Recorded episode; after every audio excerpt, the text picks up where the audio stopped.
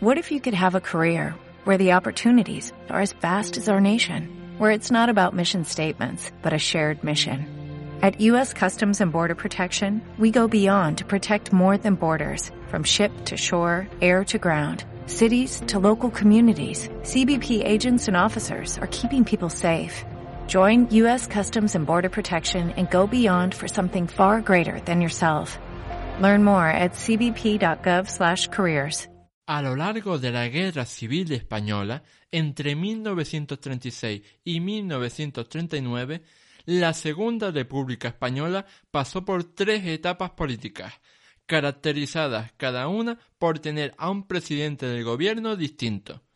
El último de ellos fue Juan Negrín, que ocupó el cargo entre el 17 de mayo de 1937 y el 31 de marzo de 1939 entre otras cosas, por ser la persona que encabezaba el gobierno durante el final de la guerra, Juan Negrín ha sido uno de los personajes más controvertidos de esta parte de la historia de nuestro país.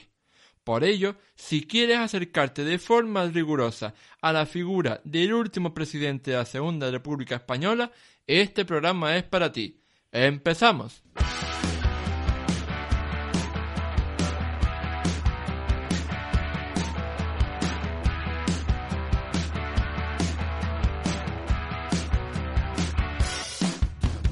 Muy buenas a todos y bienvenidos al episodio 24 del podcast Historia, el programa con el que cualquier persona puede aprender sobre historia independientemente de su formación o nivel de conocimientos previos. Soy Oscar Hernández, historiador y divulgador histórico. Me puedes leer en mi web Historia y puedes seguirme y contactar conmigo en mis perfiles en Facebook, Twitter e Instagram.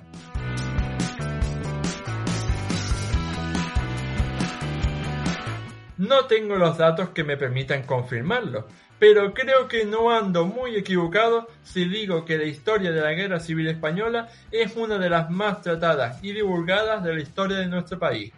Y con razón, pues esta guerra fue uno de los peores conflictos bélicos que ha sufrido nuestro país a lo largo de toda su historia, y no solo por el número de víctimas o territorios arrasados, sino por su crudeza y violencia.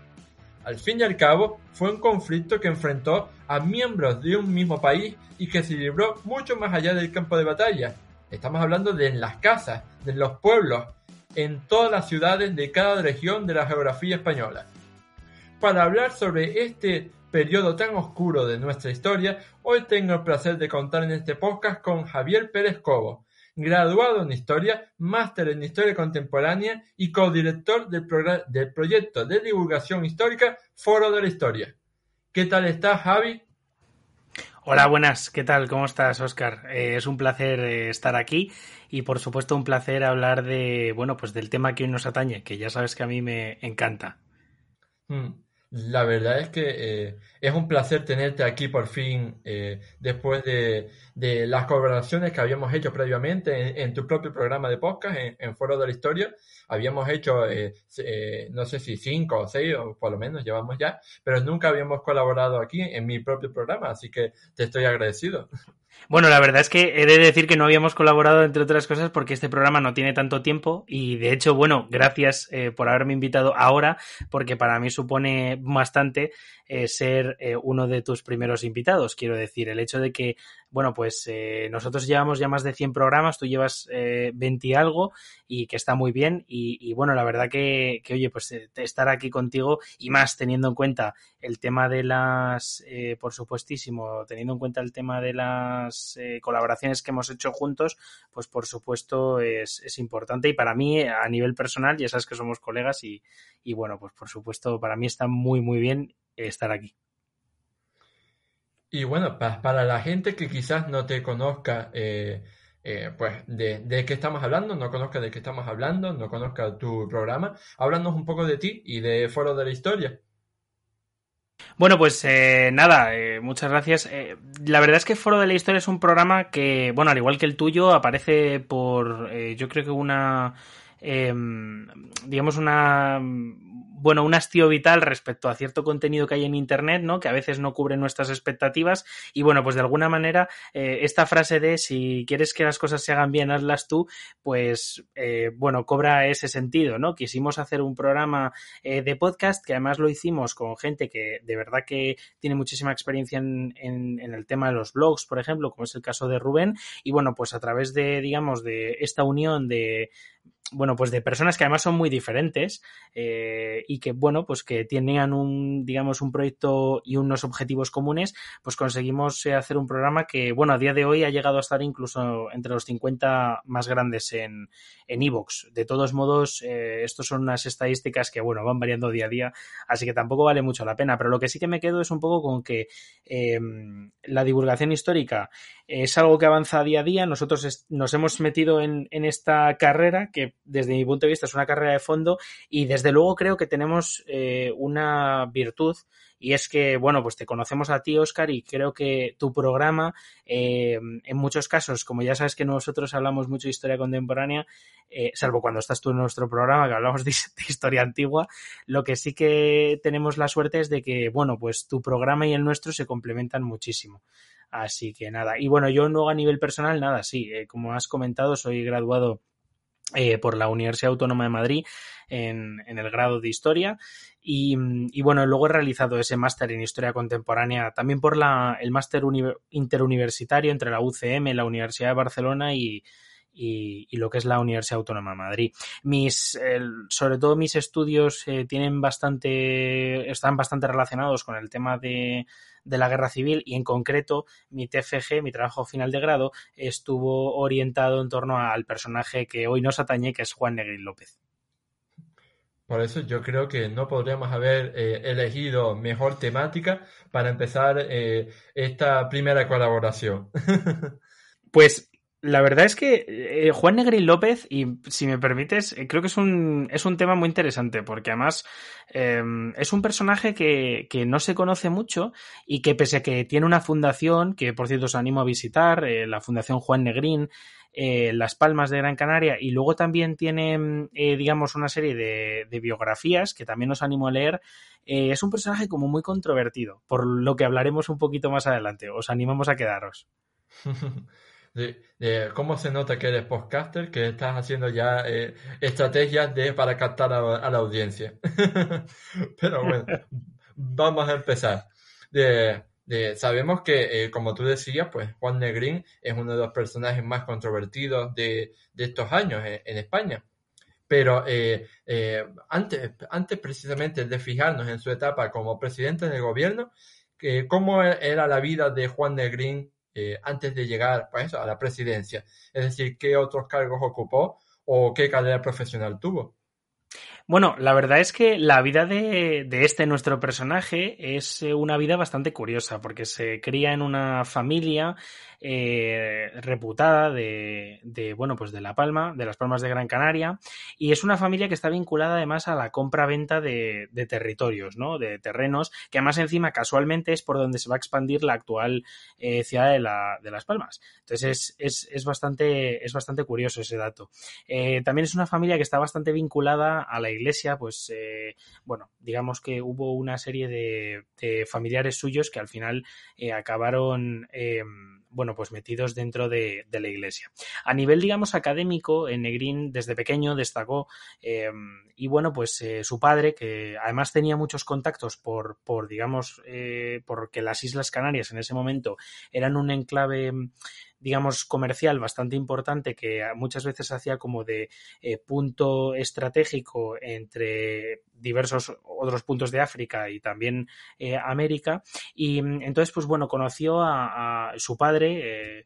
Eh, lo que es Juan Negrín Cabrera, conoció a, una serie de, bueno, pues de empresarios alemanes que, bueno, pues le recomendaron llevar a, Juan Negrín a, bueno, pues a estudiar Alemania.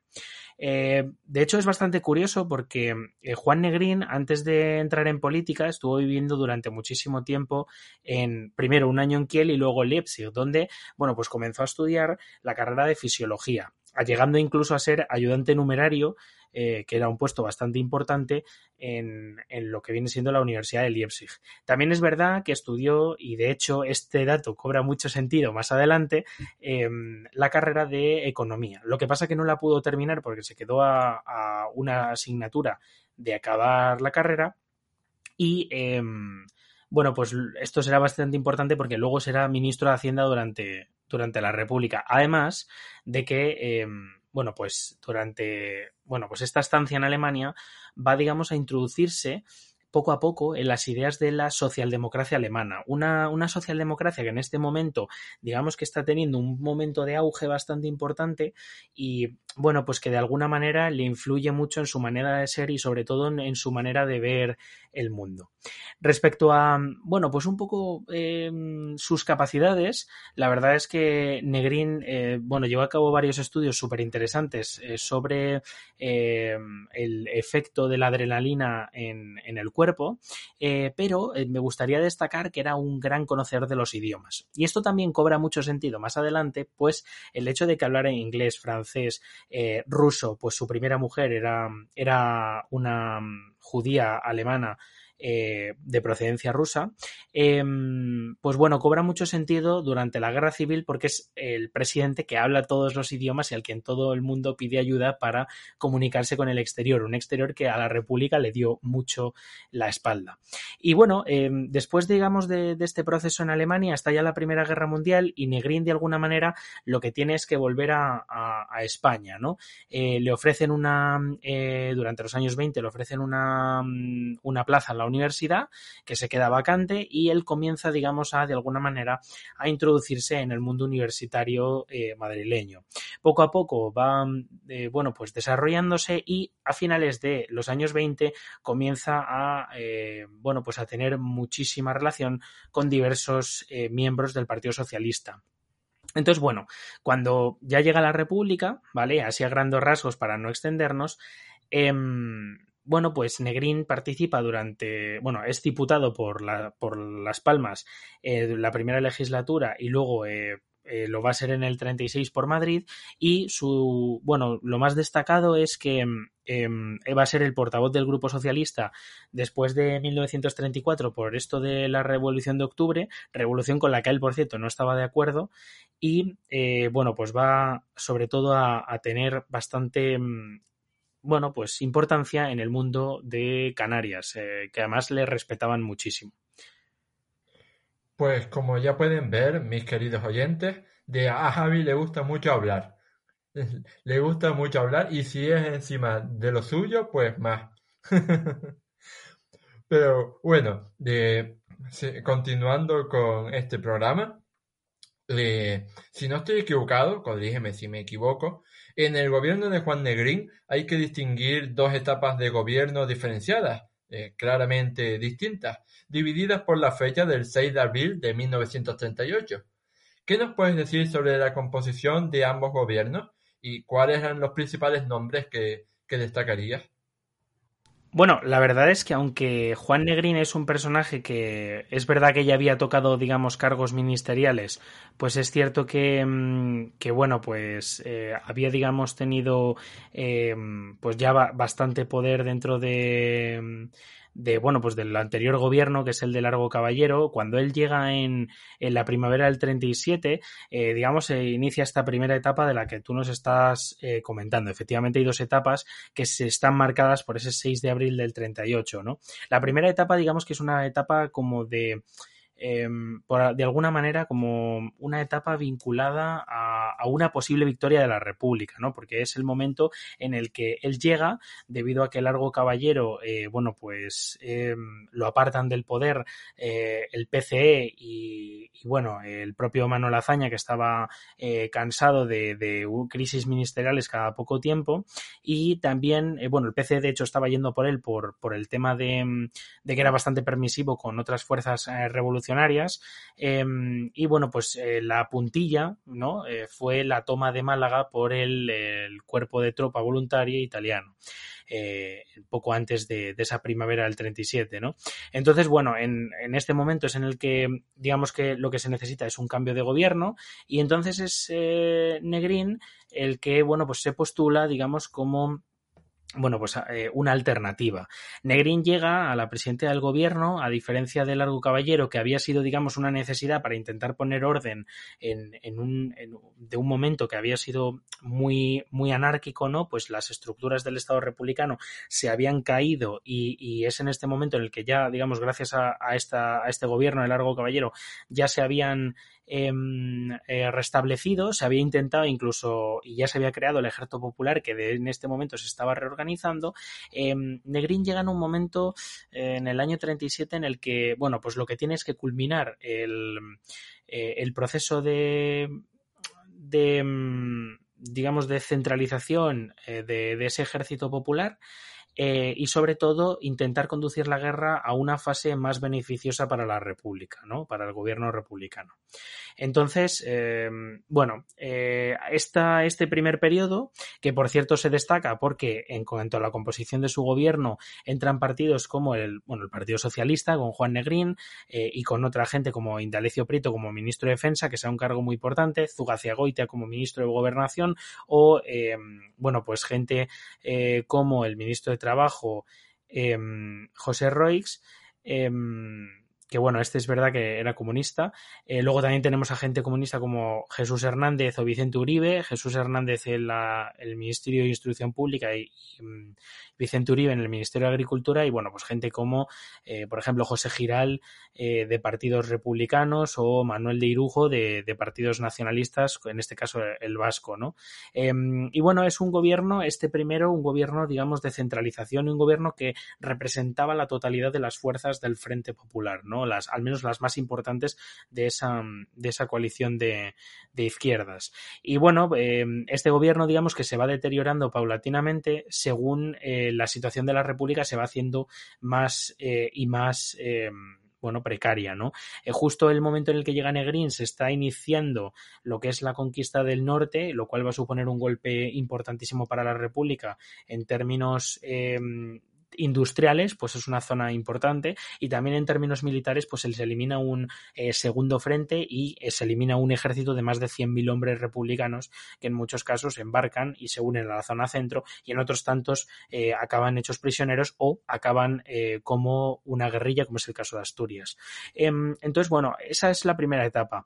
En, en, torno, al, en torno a diciembre de ese eh, de ese año eh, comienza la batalla de Teruel, una batalla que los republicanos comienzan ganando y que en febrero aproximadamente la, la, la acaban perdiendo y en eh, marzo-abril se desarrolla lo que es la batalla de, o sea, la batalla por Aragón, donde la República eh, pierde eh, esa batalla, la de la Alfabra, y se parte el, territorio, el territorio republicano en dos. Eh, es este momento en, el que ya hablaríamos de ese punto de inflexión el 6 de abril, momento en el que ahí eh, comienza ese segundo, ese segundo gobierno, ¿no? Eh, ya con ciertos personajes fuera y eh, comienza una etapa eh, de, digamos, una centralización más aún del poder en, el presidente de gobierno, Juan Negrín, debido a que, bueno, ya no solo es el presidente del Consejo de Ministros, sino también es el ministro de Defensa Nacional. De hecho, el, el que, digamos, es eliminado de esa cartera es Indalecio Prieto, que era su mayor colaborador y que posteriormente y, debido a esto se va con y a otra serie de desplantes que bueno no tenemos tiempo de los de hablar eh, digamos que se va a convertir en uno de sus eh, máximos enemigos. En el exilio serán eh, némesis. Pero bueno, este segundo gobierno, que comienza entre el 5 de abril y acaba el 6 de marzo de 1939, o sea, el, día en el que eh, el, el, coronel Casado da el golpe de Estado, eh, está muy influido ya no solo porque está Negrín eh, como presidente de gobierno y como ministro de Defensa, sino también porque, bueno, los eh, socialistas obtienen el mayor número de carteras que habían tenido durante gobiernos de la República, teniendo también, por ejemplo, el ministro de Estado, Julio Álvarez del Valle, un ministro súper importante a nivel, digamos, de política exterior, también el ministro de Gobernación, que es Paulino Gómez, eh, y pues bueno, otros como por ejemplo el ministro de Justicia eh, de Ramón González. Aquí tenemos ciertos nombres que se repiten, como es el caso de Jesús Hernández, por ejemplo, por el Partido Comunista, y también pues tenemos a eh, ciertas cierta gente de la CNT, cierta gente también de los partidos eh, nacionalistas catalanes y vascos. Y bueno, pues eh, este segundo gobierno, a diferencia del primero, que viene un poco a representar a las fuerzas del Frente Popular, este, digamos, tiene un carácter de unidad nacional, ¿no? Es una especie de gobierno que lo que viene es a salvar la situación, una situación crítica para la República, y viene, digamos, a de alguna manera intentar estabilizar una, situación de, de quiebra. Hmm. Pues la verdad es que es muy importante que todos estos matices, todas estas eh, diferencias, que al fin y al cabo lo que nos hacen es darnos cuenta de que ningún personaje, ni ningún proceso histórico, ni ninguna civilización es, blanco y negro, sino que está llena de, matices y facetas que hay que comprender para poder eh, llevar a cabo un buen entendimiento de la época, que es al fin y al cabo lo que nos llevará también a hacer una buena divulgación. Entonces, eh, partiendo de esta base que hemos dicho de las dos etapas de gobierno y demás, quería preguntarte, eh, a nivel de política interna, vamos a entrar de lleno en, los gobiernos, a nivel de política interna, eh, ¿cuáles fueron las principales medidas de Juan Negrín al frente de la presidencia del gobierno?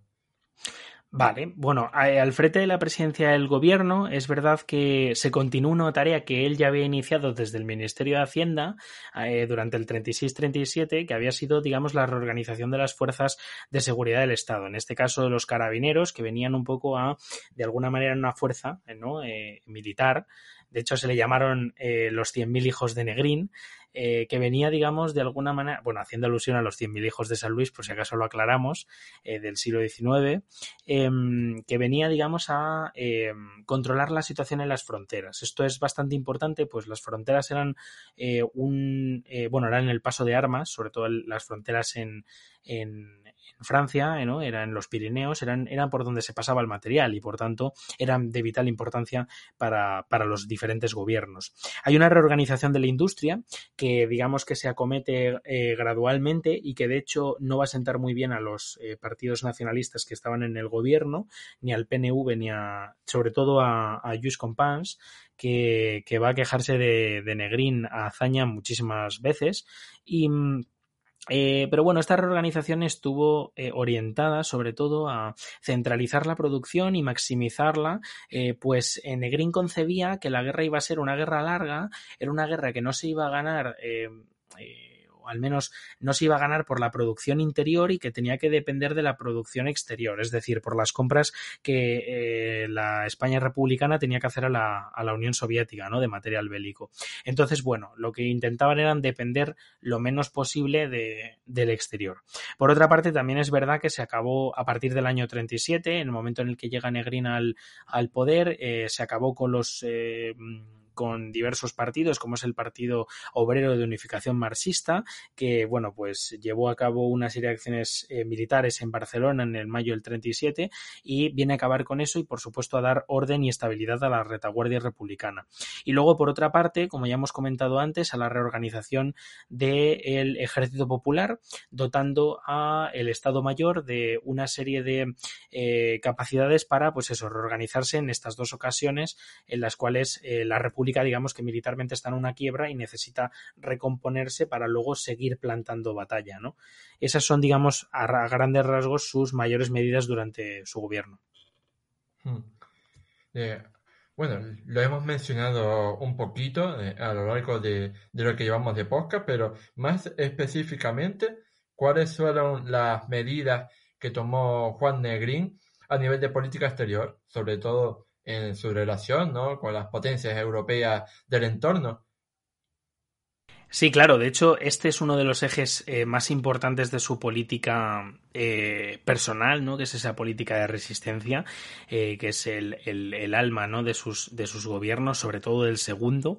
esa política de resistencia a nivel internacional se va a traducir en, en una serie de negociaciones y de contactos con las potencias occidentales, concretamente con eh, Gran Bretaña y con Francia, con Gran Bretaña, digamos, para que no presione a Francia y con, y con Francia, sobre todo, para que deje pasar material o para que incluso le venda material a la República Española. Y bueno, luego también, también tenemos una serie de, mm, digamos, de, de movimientos para intentar que la Rusia soviética, a partir del año 37, comienza a minorar sus envíos de material comience a enviar nuevamente, como lo había hecho en el 36, grandes eh, caudales de capital, eh, bueno, de material bélico, que, bueno, pues en este caso habían disminuido por la guerra sino-japonesa. Respecto a su éxito con las potencias, eh, sobre todo con, con, el, con el gobierno británico, fue un éxito eh, vamos, no fue un éxito, fue un fracaso, eh, vamos a decirlo claro, eh, principalmente porque los británicos, pese a que a nivel social sí que es cierto que apoyaban al gobierno de la República, a nivel político, las grandes, las altas esferas, digamos que no apoyaban el bueno, la causa de la República, pues pensaban que era eh, un gobierno bolchevique. Y además, de hecho, Negrín en ciertas ocasiones, eh, digamos que comenta a sus homólogos eh, bueno, pues a los diplomáticos y al presidente inglés, bueno, pues que él puede incluso disolver el Partido Comunista si a él le dan apoyo militar, porque él lo que es es un demócrata. Y bueno, y desde luego, y por este tipo de cosas, un pragmático. Pero eh, luego, respecto al francés, a mí me parece más interesante incluso que el británico, porque el gobierno francés, que además en este momento también está en, en, un momento en el que el Frente Popular francés está presente durante los tres años de guerra, ¿no? Con León Blum, que va a ser este, este presidente francés, que va, digamos, a eh, permitir la entrada de material bélico en España y, por supuesto, también, eh, bueno, pues de alguna manera va, a practicar una política que es la política de intervención relajada, ¿no? Em, es una política de intervención en la cual, eh, entendiendo que Francia no se moja en el conflicto español, sí que eh, de manera secreta eh, o al menos no oficial, sí que va a dejar pasar montones de material español, o sea, de material ruso por la frontera francesa para que entren a través de los Pirineos y reabastezcan el, em, bueno, pues al ejército popular. También es cierto que esta es una política que se, digamos, realiza poco a poco y sobre todo que se realiza de manera em, gradual, ¿no? Quiero decir que a lo mejor durante 20 días la frontera está abierta y pasan ingentes cantidades de material, pero luego a tres meses se cierra y luego se vuelve a abrir otra, otra vez y, por ejemplo, antes de la batalla del Ebro se abre la frontera durante un breve periodo de tiempo para que todo este material eh, pase. Ese para mí es el mayor éxito de la eh, diplomacia republicana, pues consigue que un país que está, digamos, en, em, en una política de no intervención severa, eh, hasta cierto punto consiga o bueno, consigue que ese país, pues de alguna manera deje de pasar, deje pasar todo el material que la República necesita, porque era absolutamente necesario para la supervivencia del gobierno. Pues como ven, eh, queridos oyentes, eh, la verdad es que está siendo un programa apasionante y por lo menos a mí me está encantando. Pero bueno, vamos a, tocar eh, otros palos, no solo políticos. por ejemplo, a nivel económico, por ejemplo, o a nivel social, ¿cuáles fueron las principales medidas de Juan de Green en la presidencia del gobierno? Bueno, estas te las voy a resumir brevemente. Eh, la verdad es que Negrín, eh, desde que llegó ya no incluso a la presidencia del gobierno, sino antes con, con lo que es eh, su presencia en el Ministerio de Hacienda, que es lo que él destaca, em, gracias, por cierto, a, como ya hemos dicho antes, a los conocimientos que tenía por haber estudiado la carrera en Alemania, aunque no la terminara porque estalló la, la Primera Guerra Mundial y, pues bueno, tuvo que dejarlo por una asignatura. Lo, más eh, curioso del tema es que Negrín es, eh, ideó una estrategia para sanear la peseta y digamos que ésta tuviera eh, una, mm, bueno, pues que digamos no se devaluara tan rápido como luego lo hará en el segundo proceso de la guerra, que es digamos un momento en el que ya el dinero republicano no vale absolutamente nada. Además también va a realizar diversas estrategias para luchar contra lo que los ataques económicos por parte de la España franquista que intentaban, digamos, inflar el eh, inflar, digamos, el territorio republicano de billetes para que cada vez el dinero valiera menos y, por supuesto, hacerle la guerra económica y llevar al, a la debacle al territorio republicano. Respecto a más medidas económicas, eh, bueno, realmente lo que se le conoce a Negrín es el oro de Moscú, ¿no?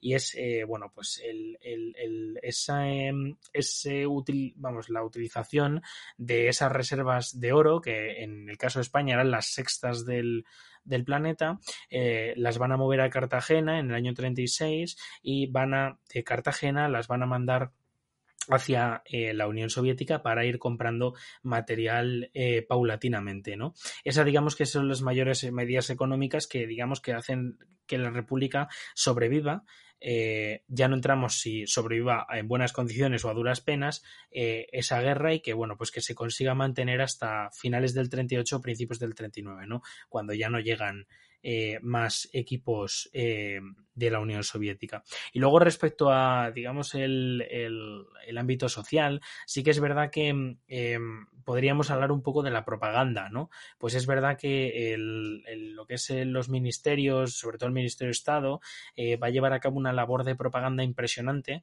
para levantar la moral de una población que cada vez está más em, deteriorada y que de hecho cada vez come, consume menos calorías, los alimentos son más escasos e intentan de alguna manera, eh, bueno, pues sustentarlos, ¿no? y eso lo hacen a través de la propaganda. Propaganda que, por cierto, también tiene que ver con la política diplomática porque al final lo que querían era plantear eh, la situación de la República como la situación de, todas las democracias occidentales.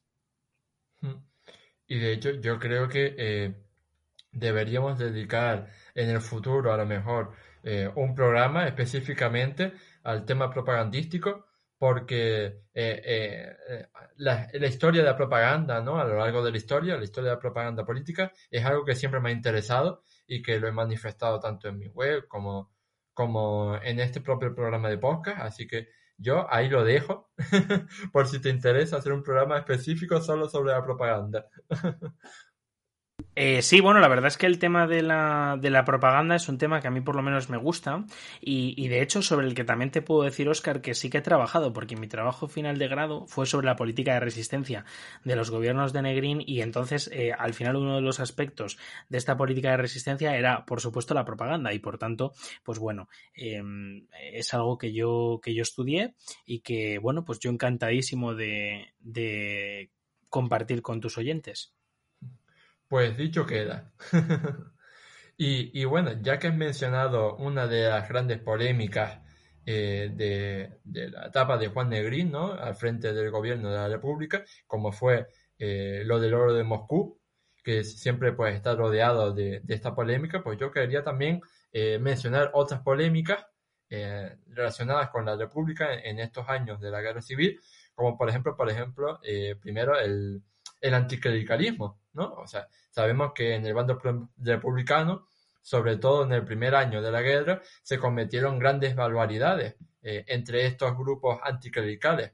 Por ejemplo, llevaron a cabo la quema de, múltiples iglesias y monasterios y el asesinato de miles de eclesiásticos de todo tipo. E incluso, por lo que tengo entendido, eh, ocuparon cementerios para desenterrar a cuerpos de eclesiásticos con el objetivo de robarles las posibles piezas de valor con las que se hubieran enterrado. Aparte de que evidentemente hicieron eh, mofas carnavalescas, ¿no? Se vistieron con las ropas litúrgicas, se sacaron eh, fotos y demás. fotos que quiero decir que, que, son públicas, que se han visto.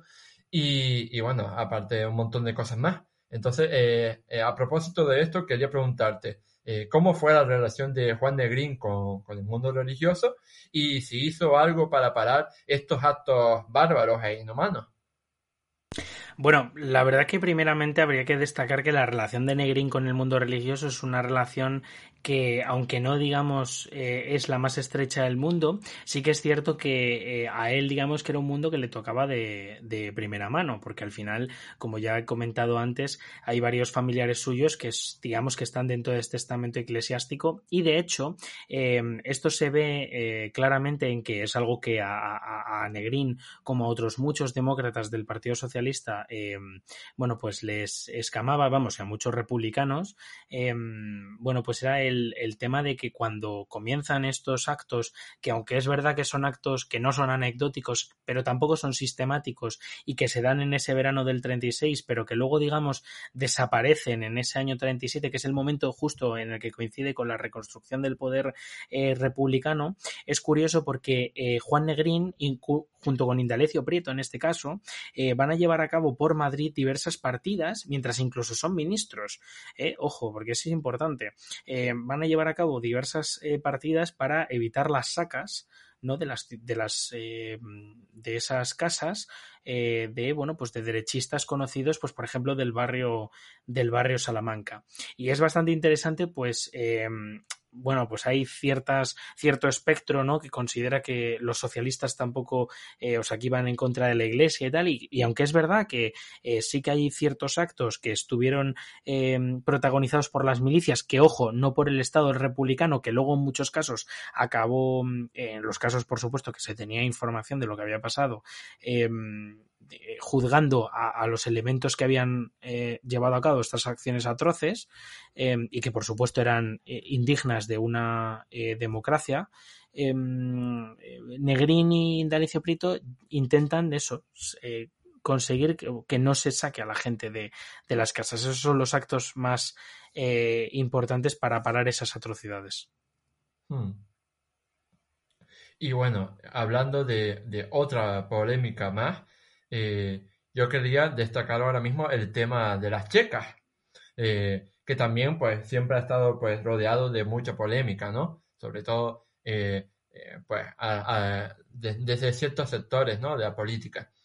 Entonces quería que para nuestros, nuestros oyentes que no sepan qué son, quería que nos contaras qué fueron las checas y hasta cuándo estuvieron operativas.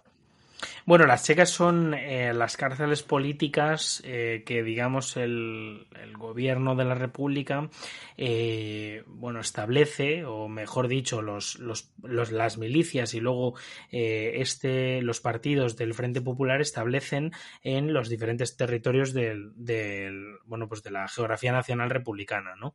es interesante porque son una serie de cárceles que a veces están registradas y otras veces son clandestinas y que tienen eh, la eh, intención de de alguna manera eliminar adversarios políticos, ¿no? O mantenerlos presos no en, digamos, cárceles ordinarias. Es interesante porque, eh, bueno, estas chegas, eh, el momento, digamos, de auge, como ya lo hemos dicho, y de apogeo, es eh, un momento que es el verano del 36, finales de este mismo año y principios del 37, ¿no? Un momento de mayor descontrol del gobierno republicano. O sea, para que os hagáis una idea, al igual que lo que pasaba con, con lo que hablamos de, de, la quema múltiple de iglesias, em, bueno, pues en este momento el Estado republicano había desaparecido. O sea, el Estado republicano existía, pues había un presidente, una serie de instituciones, sin embargo, no tenían eh, el poder sobre el territorio. O sea, quiero decir, era un gobierno que al final estaba un poco a merced de las milicias y estaba un poco a merced de, digamos, de todo el mundo hasta que eh, se pusiera orden, ¿no? Dentro de la retaguardia republicana. Entonces, este es el mayor momento de apogeo de estas chicas. Eh, y bueno, duraron, por supuesto, hasta el final de la guerra en el momento en el que, bueno, pues ya el, ejército rebelde eh, las desarticuló totalmente. Bueno, eh, retomando el tema, eh, bueno, los temas, digamos, normales, entre comillas, respecto a, este presidente del gobierno, uno de sus aspectos más famosos, uno de sus aspectos políticos más famosos, fue el de los llamados 13 puntos, que de hecho tienen, lo, tienen el nombre del presidente, ¿no? Se les conoce como los 13 puntos de Negrín. Entonces, quería que nos contaras un poco eh, qué fueron estos 13 puntos, qué objetivos tenían y, y, todo lo que quieras contarnos. Sí, bueno, los 13 puntos de Negrín es, eh, digamos, una de las acciones propagandísticas más importantes de la guerra civil. Em, bueno, en la que, digamos, el político socialista lo que, digamos, lleva a cabo es, eh, bueno, pues una es intento de reconciliación nacional. Pero bueno, más que reconciliación nacional, sería una especie de eh, intentar una especie de pacto para que bueno, pues para una amnistía y para finalizar la guerra civil y conseguir la paz. Este, estos 13 puntos se consiguen el, vamos, se publican el 30 de abril del 38, momento en el que, bueno, ya la batalla de la Alfabra estaba perdiéndose por parte del ejército popular y, bueno, pues la situación de la República estaba deteriorándose muchísimo más. Sin embargo, eh, no son unos 13 puntos que solo sean para Franco, quiero decir, eh, son unos una serie de, mm, digamos, propuestas que, mm, y, digamos, de puntos que tendrían que aceptar los rebeldes para instaurar la paz en España. Sin embargo, eh, lo que vienen a mostrar estos 13 puntos, que ahora los vamos a leer, em, bueno, pues es básicamente eh, la disposición del gobierno de conseguir la paz y sobre todo de hacer cumplir ciertos tratados, como por ejemplo es en este caso el Tratado de No Intervención. En estos 13 puntos, eh, destacando los más importantes, se destaca la independencia de España, la liberación de, bueno, digamos la, la salida de, de militares extranjeros del territorio, el establecimiento de una república democrática que iba a tener un plebiscito para, eh, digamos, em, determinar la estructura eh, jurídica y social de la república y luego, pues nada, em, las garantías de la propiedad legítima, eh, por otra parte, la legislación lo social que eh, garantizar a derechos a los trabajadores, eh, el mejoramiento cultural, por ejemplo, eh, y también el ejército al servicio de la nación, ¿no? más allá de tendencias o partidos. Son, bueno, pues varios puntos que lo que vienen es un poco a exponer que España está invadida por potencias extranjeras, que en este caso es la Alemania nazi y la Italia fascista Mussolini, que están ayudando activamente, aunque estas dos potencias lo negaran ante eh, la Sociedad de Naciones y, por supuesto, ante el, Comité de No Intervención, que estaban, digamos, em, invadiendo el país y participando activamente en em, operaciones militares, ya no como asesores, como es el caso de los rusos, sino como fuerzas, em, bueno, pues como fuerzas, como fuerzas militares. Hmm. Y bueno, estos 13 puntos de Negrín, como tú bien decías, se hicieron en un contexto histórico determinado, ¿no? Al final de la guerra. Y, precisamente hay dos hechos que marcaron el final de la guerra civil eh, en el bando republicano, que ya los hemos mencionado brevemente a lo largo de este episodio, como son eh, la caída de Cataluña, por una parte, y el golpe de, Estado del coronel Segismundo Casado. Entonces, bueno, para, empezar, eh, vamos a hablar un poco, si te parece, sobre la caída de Cataluña y cómo la vivió Juan Negrín. Pues mira, la verdad es que respecto a mm, los 13 puntos de Negrín, los 13 puntos de Negrín se, eh, eh, digamos, publican el 30 de abril del año 38 y son una serie de, puntos, ¿no? Que se, digamos, que se publican en, un momento concreto, ¿no? Y es el momento de la pérdida de la batalla de Alfabra y la separación en dos del territorio republicano, ¿no? La zona de Cataluña y lo que sería la zona de Levante, con ese ejército de Levante y con el ejército de centro eh, con Madrid a la cabeza, ¿no? Y con el Segismundo Casado, que será uno de los cargos más importantes y del que luego hablaremos. Em, después de esos meses, eh, se lleva a cabo en julio la, bueno, se emprende la ofensiva eh, republicana el 25 de julio sobre eh, el Ebro, ¿no? Intentando conquistar, intentando unificar nuevamente, pero bueno, conquistar una franja de terreno eh, modesta, em, que es la de las sierras de Pandol Cabals, y para llegar a em, la zona de, bueno, pues ya pasando el río, em, pues bueno, intentar conquistar una franja de terreno, digamos, que diera un poco de aliento a la República y sobre todo que dijera a nivel internacional que la República estaba viva, ¿no? De hecho, la venden como, em, como una especie de asombro al mundo, ¿no? Porque pensaban que la República estaba derrotada y, y al revés, estaba todavía que podía pelear, ¿no? Entonces, bueno, eh, después de tres meses muy duros, Em, bueno, pues mm, se pierde la batalla del Ebro, eh, las tropas republicanas cruzan el río con una gran cantidad de bajas, pérdidas de material y, de todo, y comienza lo que viene siendo una segunda reorganización del ejército republicano de Cataluña. Eh, este ejército republicano no se va a poder eh, recomponer, pues em, pues poco más tarde, en enero del año 39, las tropas sublevadas rebeldes comienzan eh, el ataque de, todo el territorio catalán que, falta. Negrín vivió esto un poco como la pérdida de, la zona industrial más importante, que era la de Cataluña, la que quedaba en manos de la República, después de haber perdido la zona norte, y por supuesto, eh, primero vivieron el traslado de la capital a Girona y luego el paso eh, de ese medio millón de refugiados y de tropas al territorio francés. También es importante destacar el hecho de que, bueno, luego Negrín, cuando digamos, salió de, de bueno, pues de, ese, de, bueno, pues de, ese, de ese caos, ¿no? Que se había montado a, través de, de, esa huida masiva de, republicanos y de tropas eh, por la frontera pirenaica, em, pues Negrín decide volver a, lo que es la península y ponerse otra vez al, al mando del, del gobierno. El problema es que en torno a febrero del año 39, pese a que ellos tenían una estrategia de aguantar, digamos, unos meses más para conseguir ya no ganar la guerra, ¿eh? porque la guerra no se planteaba ganar desde el año 38. O sea, lo que querían era resistir para enlazarlo con un conflicto internacional que pensaban que iba a suceder, que era el expansionismo de los nazis en el este. Sabemos lo que pasó pocos meses más tarde. Em, pero, eh, en realidad, el objetivo principal de la política de resistencia negrín, llegados a este punto, era la de salvar la mayor cantidad de vidas posible. Es decir, el gobierno idea una serie de planes que, ayudándose de la flota, que en este, que bueno, que mayormente era republicana, eh, iban a intentar eh, trasladar a la semana más de 16.000 eh, refugiados al norte de África y a las costas francesas. Iban a intentar sacarlos porque sabían que cuando llegara Franco iba a hacer una escabechina como la que realmente hizo.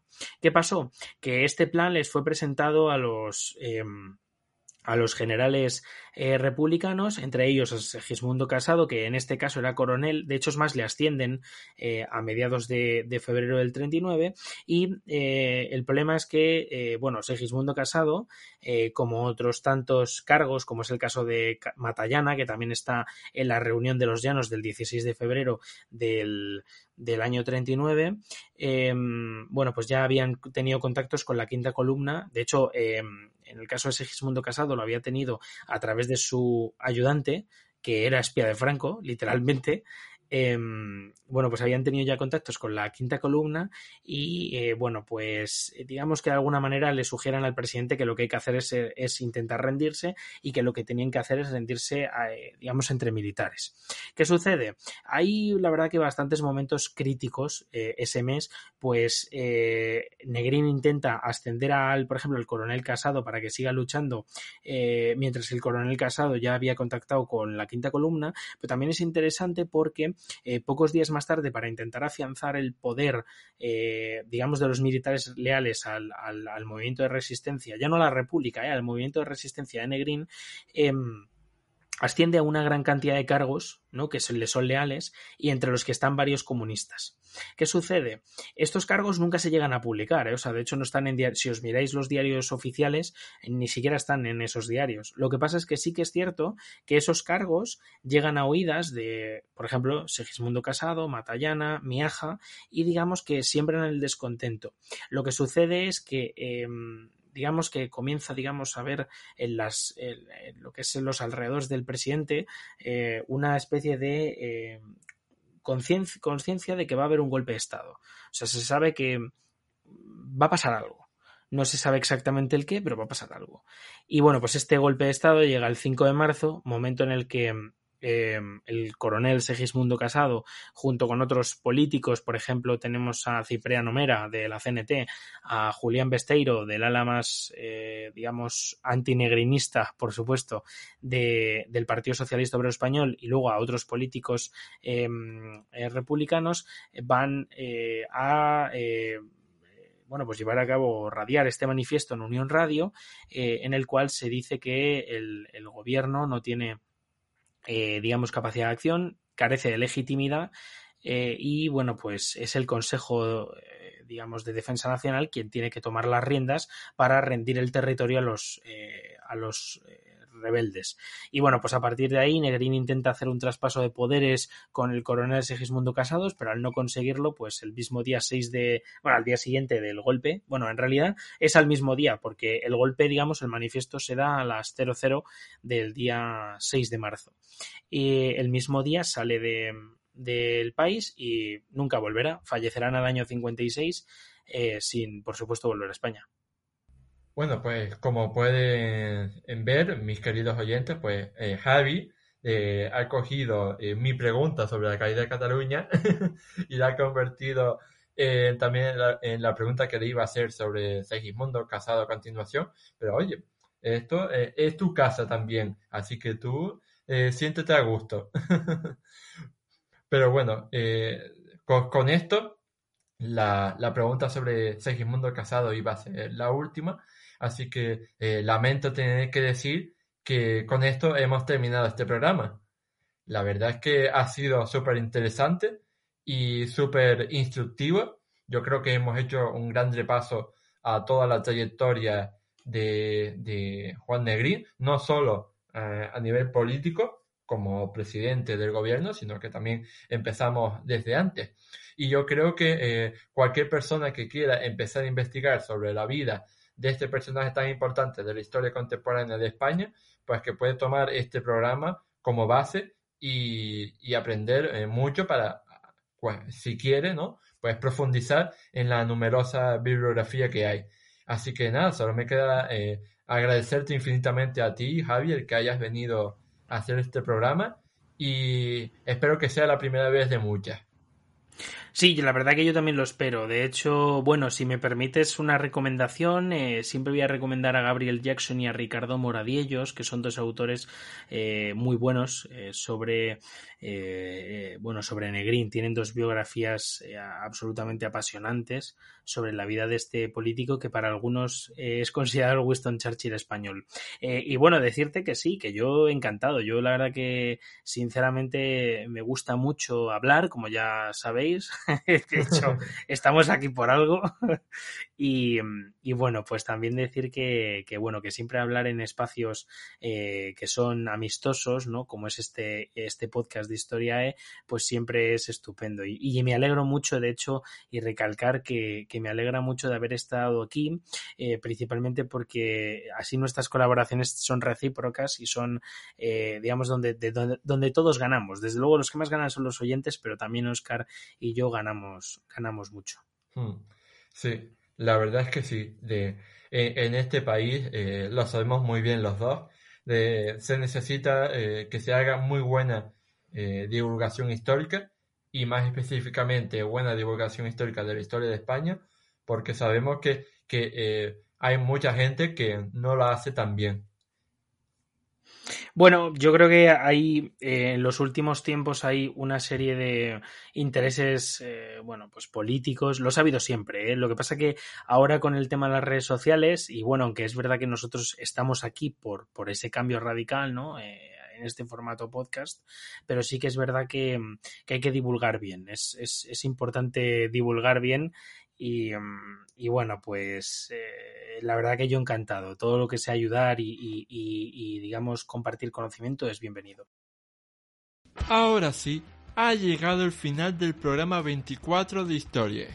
Si quieres expresar qué te ha parecido este podcast, darme alguna sugerencia sobre temas a tratar en el futuro, hacerle alguna pregunta directa a Javi o recomendarme algún libro que deba leer, no dudes en dejarme un comentario.